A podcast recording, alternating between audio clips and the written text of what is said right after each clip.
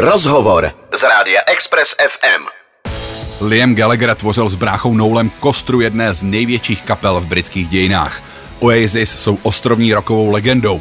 Jejich album Be Here Now z roku devadesát sedm bylo do listopadu dva tisíce patnáct s prodejem čtyři sta dvacet čtyři tisíc kopií v prvním týdnu po vydání nejlépe startujícím titulem v anglické historii. Média za kanálem La Manche dodnes sní o návratu Oasis. Ten je však vzhledem k nevraživosti mezi oběma bratry, kteří se vzájemně nemohou vystát, velmi nepravděpodobný. Po rozpadu legendy si Liam vytvořil vlastní kapelu. Z bé dé í ale na úspěch Oasis ani zdaleka nenavázal. Jeho kariéru restartovala až solová tvorba. Především skvělé album As You Were z roku dva tisíce sedmnáct. Liam u příležitosti vydání posledního titulu Common You Know poskytl rádiu Express ef em exkluzivní rozhovor, ve kterém pohovořil o procesu vzniku třetího alba, pandemii, Oasis, Noelovi i Manchesteru City. Po velmi chytlavých názvech alb As You Were a Why Me, Why Not si se rozhodl použít jednu ze známých frází Common You Know. Proč zrovna tenhle název? Nemám rád dlouhý názvy alb, ale spíš ty kratší. Why Me, Why Not byl název předešlýho, tohle se jmenuje Common You Know a už teď vím, jak se bude jmenovat to příští. Říká, že už máš název pro další album. Chceš nám ho oznámit?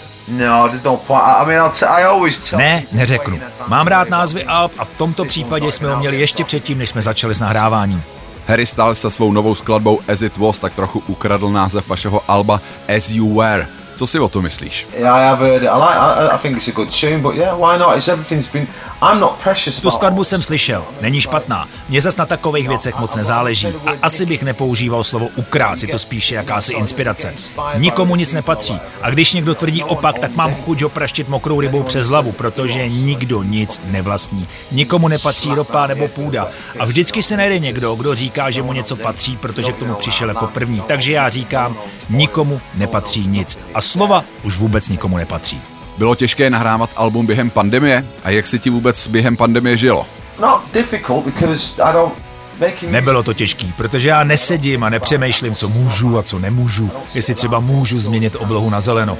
Ale když dělám album, dávám do toho všechno, jdu do hloubky a málem u toho zhebnu.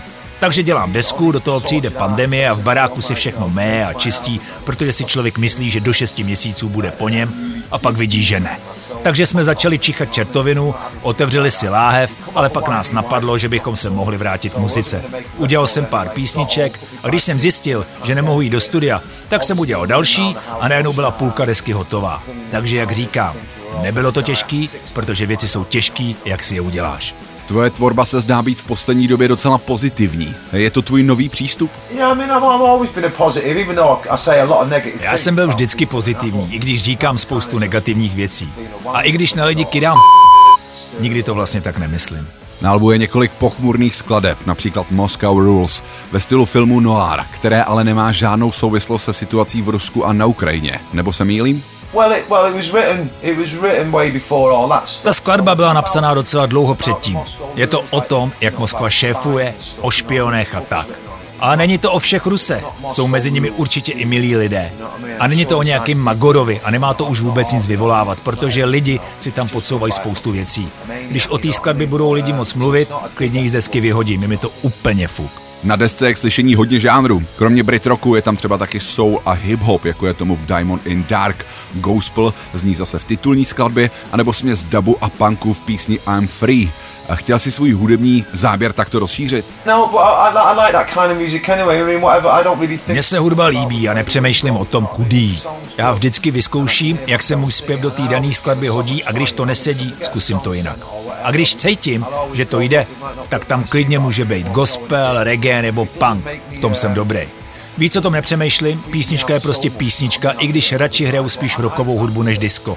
A když to není nějaká velká divočina, tak s tím nemám problém. Zdá se, že se tvůj hlas vyvíjí, proto jsem si myslel, že si chtěl vyzkoušet nějaké nové věci.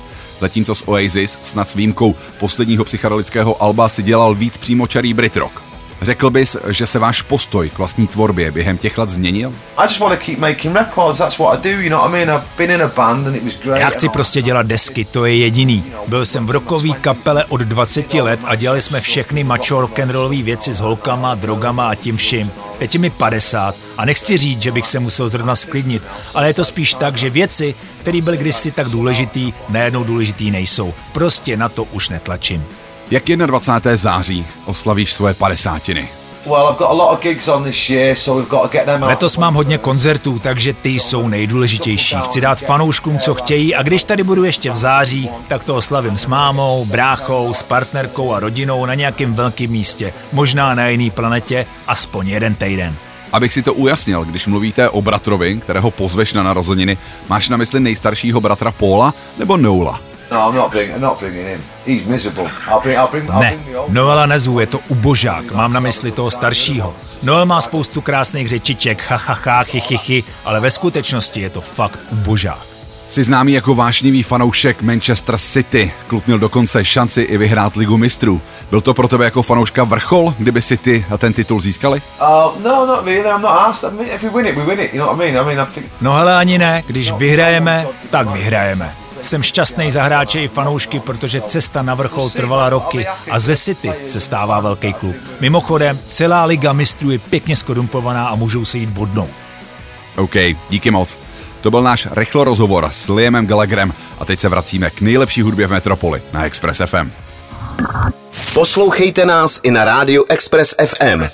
Další informace o živém vysílání na express ef em tečka cé zet.